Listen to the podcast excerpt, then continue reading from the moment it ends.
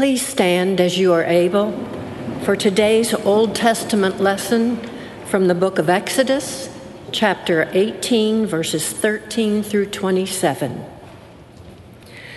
The next day, Moses sat as judge for the people, while the people stood around him from morning until evening. When Moses' father in law saw all that he was doing for the people, he said, what is this that you are doing for the people?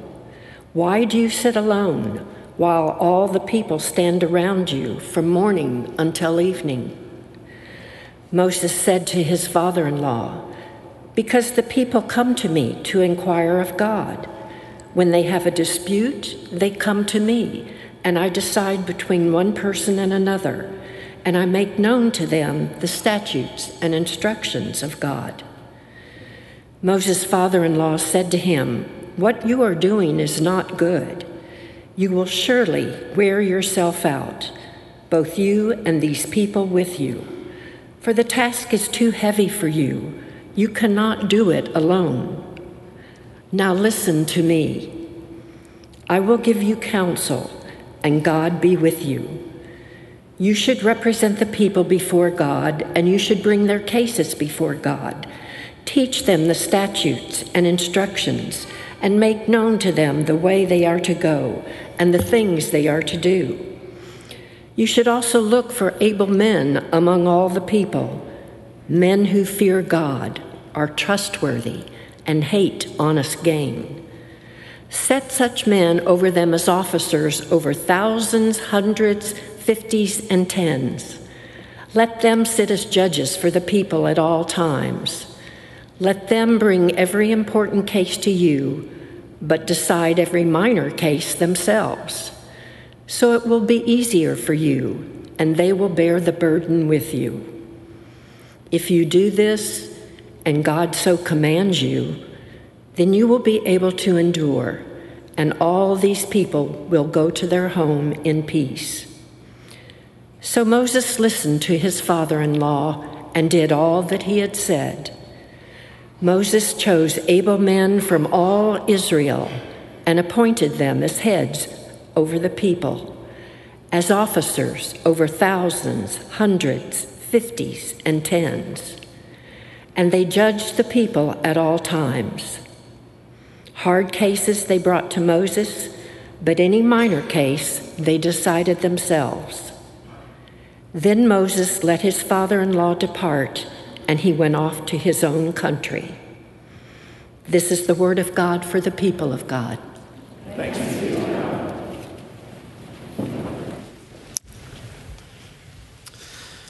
Well, how good it is uh, to be in worship with each of you. Uh, we're so glad you're here on this beautiful Sabbath day, and a special word of those to, who are uh, online with us. It's always an honor to worship with you and to share God's word with you and praise and worship.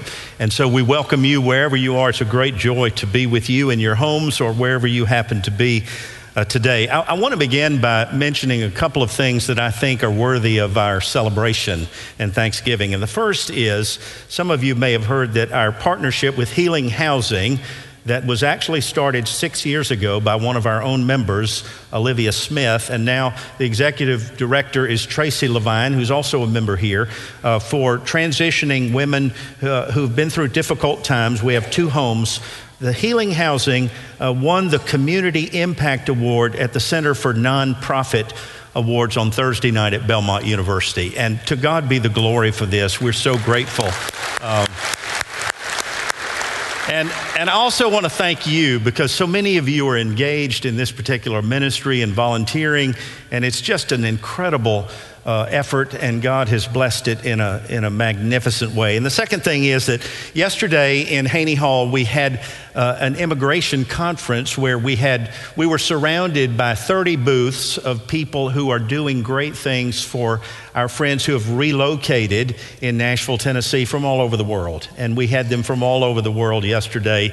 And there was a spirit uh, of Christ here that was just incredible. And to see kingdom people at work in this way, Uh, it's just a, a marvelous uh, testimony uh, to the work of Christ, I think, in our midst. And I want to thank our immig- immigration task force and particularly our people too, uh, Ani and Stephanie and others who participated and led so well yesterday. It was a tremendous, tremendous event. And for your presence today, we're grateful. If you're visiting with us today, you may not know, but this is the last message today in our series on deliverance, or a series you may call the series that would never end. Uh, we started on Sunday, August the 14th, and this is the 11th and final message on the first half of the book of Exodus, or as our Hebrew friends call it, the book of Shemot, which is the book of names. We're going to return and think about the last half in January, February of 2023 and we're going to do a series on the 10 words, the 10 commandments. So we look forward to finishing the book uh, after Christmas, and uh, you'll, uh, I appreciate your prayers as we prepare for that. So, the section, Paula, that you've read for us today is a part of that section we've been talking about the last two weeks, the wilderness season in the lives of the Hebrew people. It's a transitional phase between Egypt and Canaan it's between bondage and deliverance, it's between promise and fulfillment. And that liminal space, as we call it, frankly, is tough sledding for the Israelites. When the cultural landscape changes, it demands that we adjust, that we adapt in ways that may be different from our past. I think those kinds of transitional phases demand of us learning, relearning, and in some cases, yes, unlearning. Eric Hoffer said those who have stopped learning find themselves equipped for a world that no longer exists. Tod Bolsinger, our friend who's written Canoeing the Mountains and also Tempered Resilience, we were on a Zoom recently when he said, Davis, we cannot go faster than the pace of learning. And if you're a disciple, that's a part of our DNA. The word disciple in the Greek language, what does it mean? It means learner, it means student.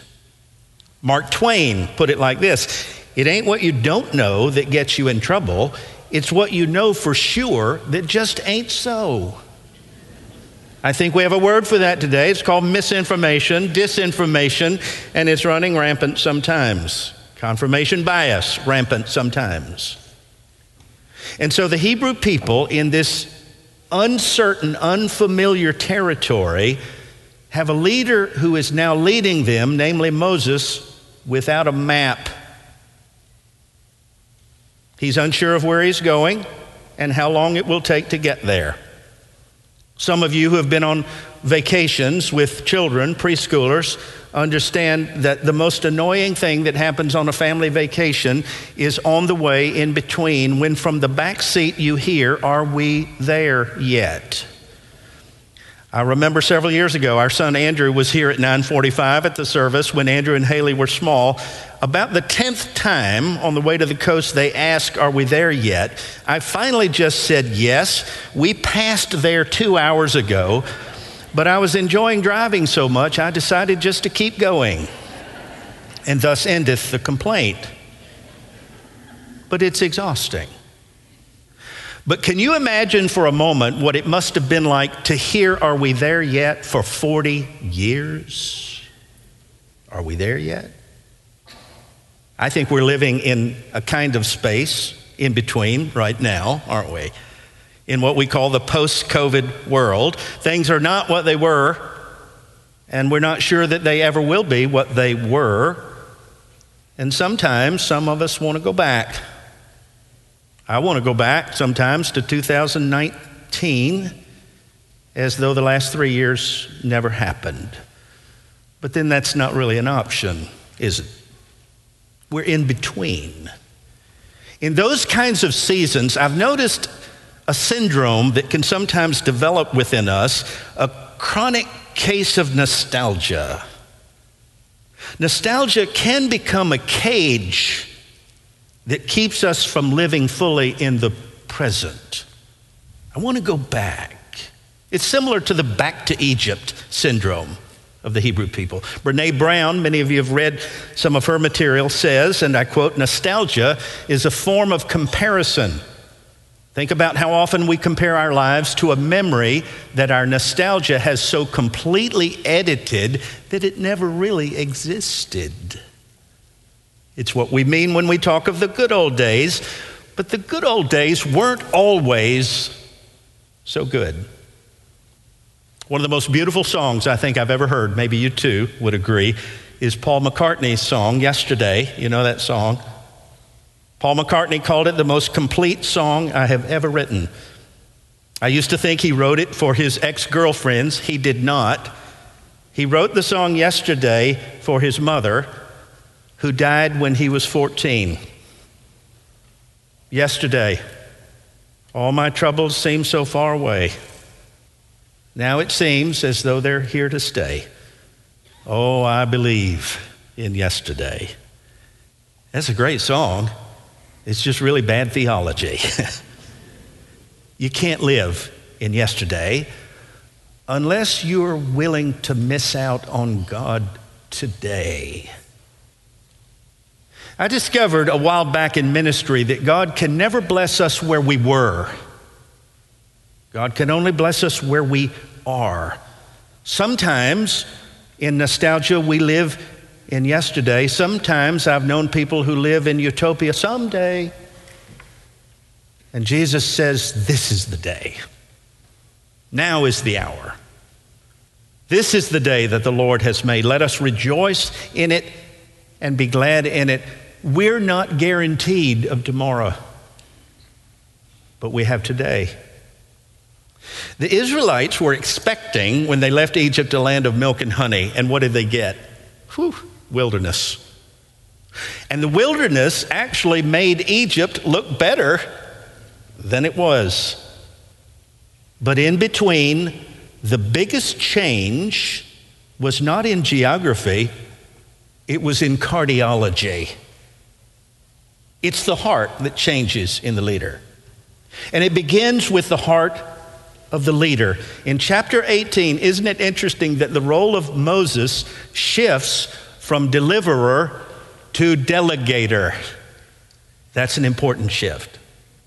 Now, I want to say two or three things about leadership in which you might find some potholes, and let's think of this together.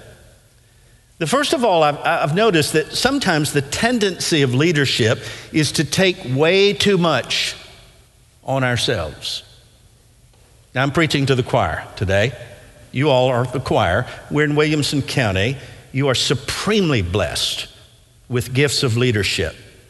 Your capacity for world change is off the charts.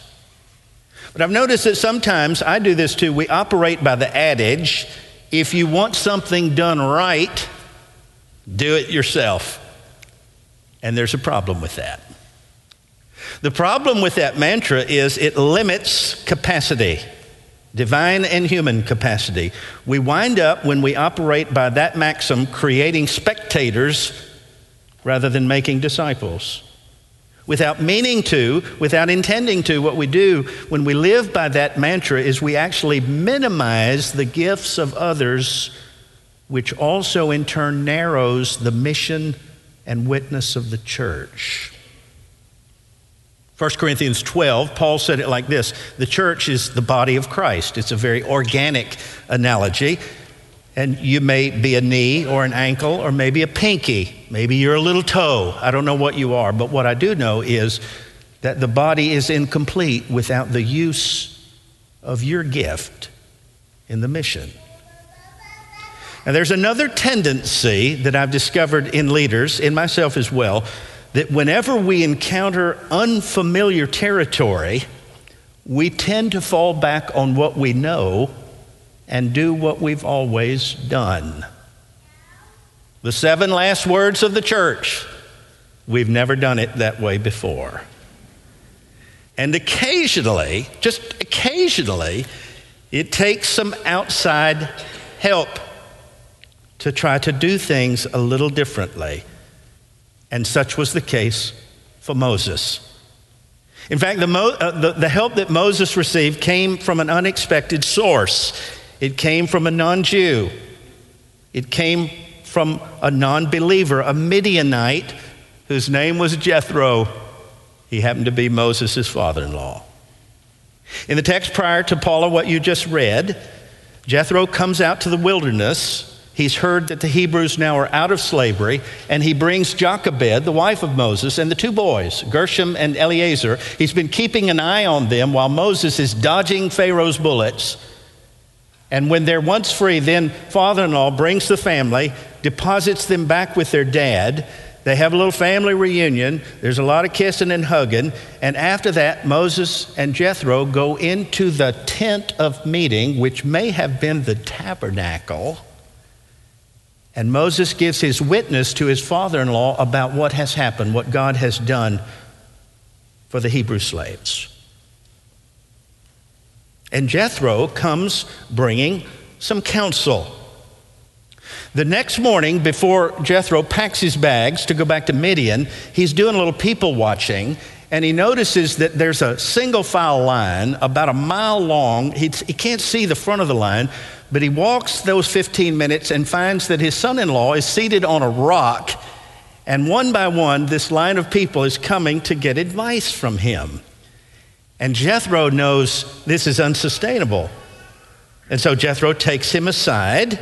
Uh, by the way, if you didn't know, Jethro is the first consultant in the Bible. A consultant is someone who saves his client almost enough to pay his fee but there's only so much manna and quail that you can pay to the counselor. And so Jethro sees this problem. Moses is doing all the ministry himself, and it's wearing him out. And what's interesting is it's not only wearing Moses out, get this, it's wearing the people out. You ever get worn out by your preacher? They're waiting, the people are waiting all day just to have five minutes of Moses. And it's unsustainable.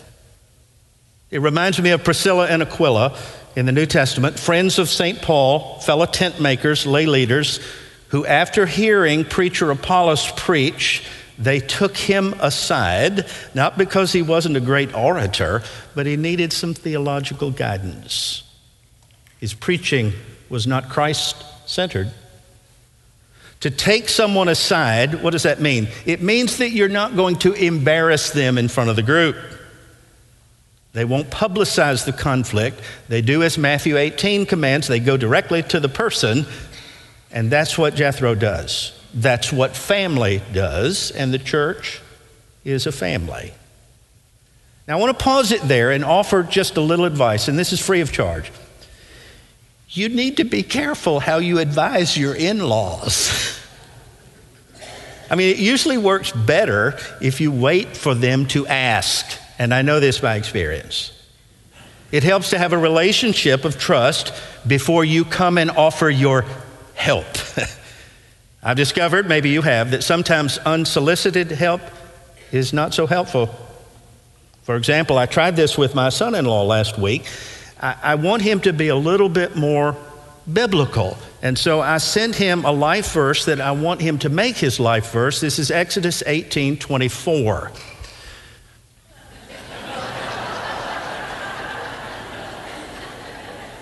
it's in the book. Uh, I said, Zach, what do you think? He hung up on me. I want you to notice how Jethro does it. He starts with a question. That's just like Jesus. Peter Drucker once said, My greatest strength as a consultant is to be ignorant and ask questions. The greatest leaders that I know in the world do the same thing. Bishop Bob Spain did that, Bishop Joe Pennel does that. Here's the question What is this that you're doing for the people? asked Jethro.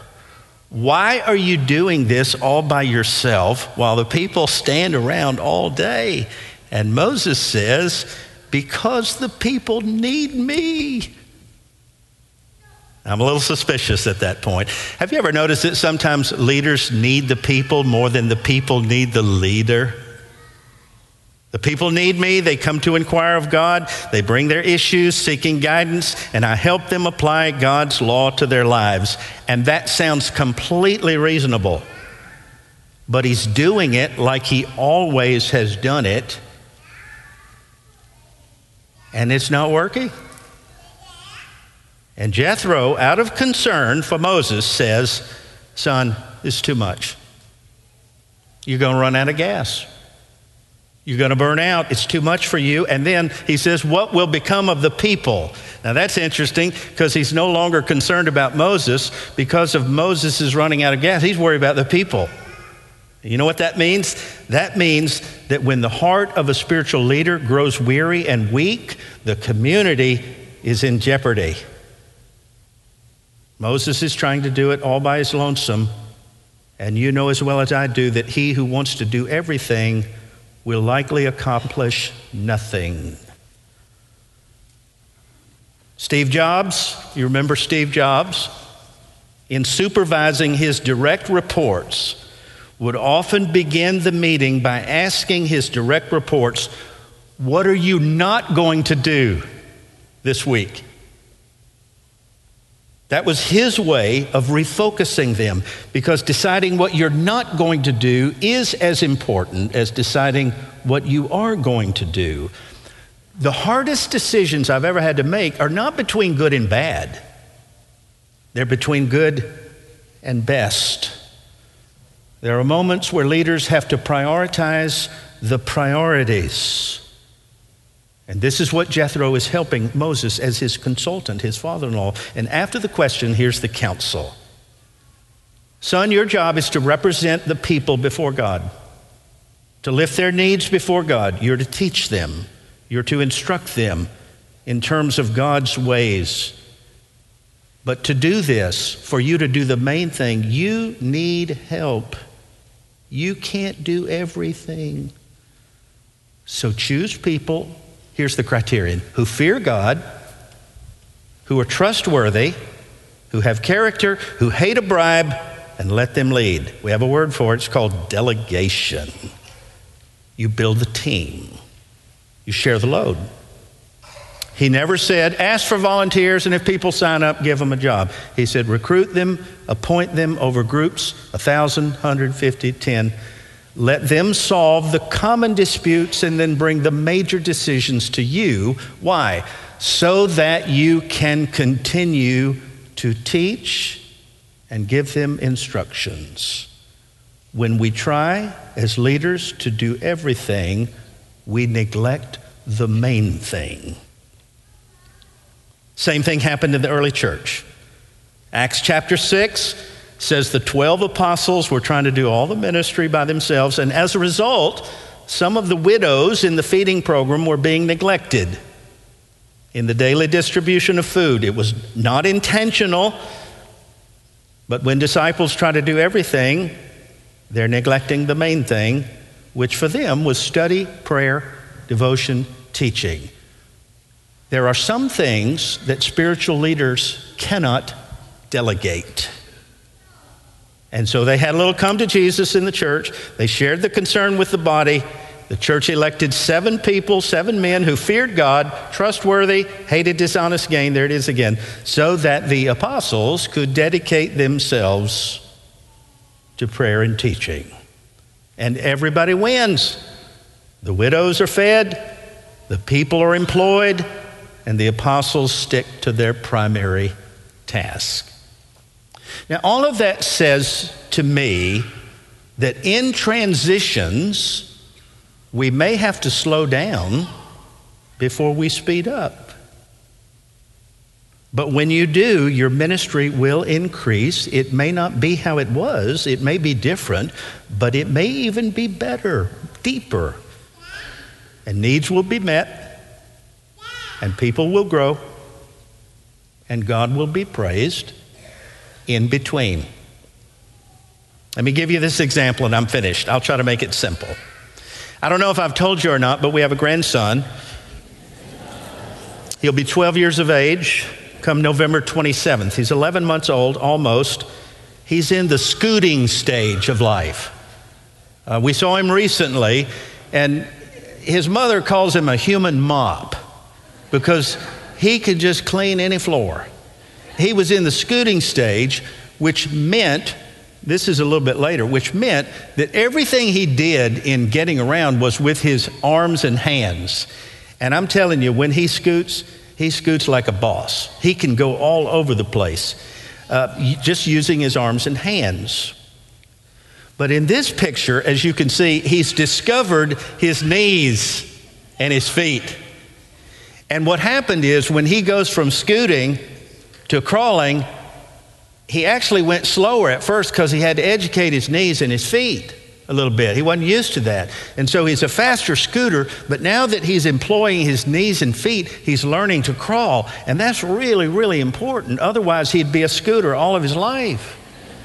I mean, picture this he's 25 years of age, he's getting married, and he's scooting to the altar. That's not going to happen. And so he's discovered his knees and hands, and so now he's beginning to crawl, and he's becoming even more mobile than he was as a scooter. And as I watched him, I thought to myself, here's, here's what's going on. You have to scoot before you crawl, and, and you have to crawl before you walk. And if you can't walk, you can't run. And if you can't run, you can't escape your mother. And you will never grow up. And what's true of physical formation? That's true of spiritual formation. You have to grow up. We've got to learn to involve all the body parts, all of us, if the greater mission is to be accomplished. Every part of the body has a role to play. And when we're able to do that, we keep the main thing the main thing. I have no idea where you are this morning. Maybe you scooted into church. You almost didn't come. You may kind of wish you hadn't, but you're here. Some of you are scooting, some of you are crawling, some of you are walking. But I think, I think God wants us to learn to run. And I'm hearing the voice of Paul in my head right now in Philippians 3:12. Listen to what he says. I do not consider myself to have arrived. I'm still in between. But this one thing I do, forgetting yesterday and straining forward to what lies ahead, I've got my eye on the goal where God is beckoning us onward to Jesus. I am off and running, and I am not turning back. And we're not running alone. and therein lies our deliverance. And my prayer is that it will be so for you, for me, for us, to the glory of God, for the witness of the main thing in Jesus. Amen.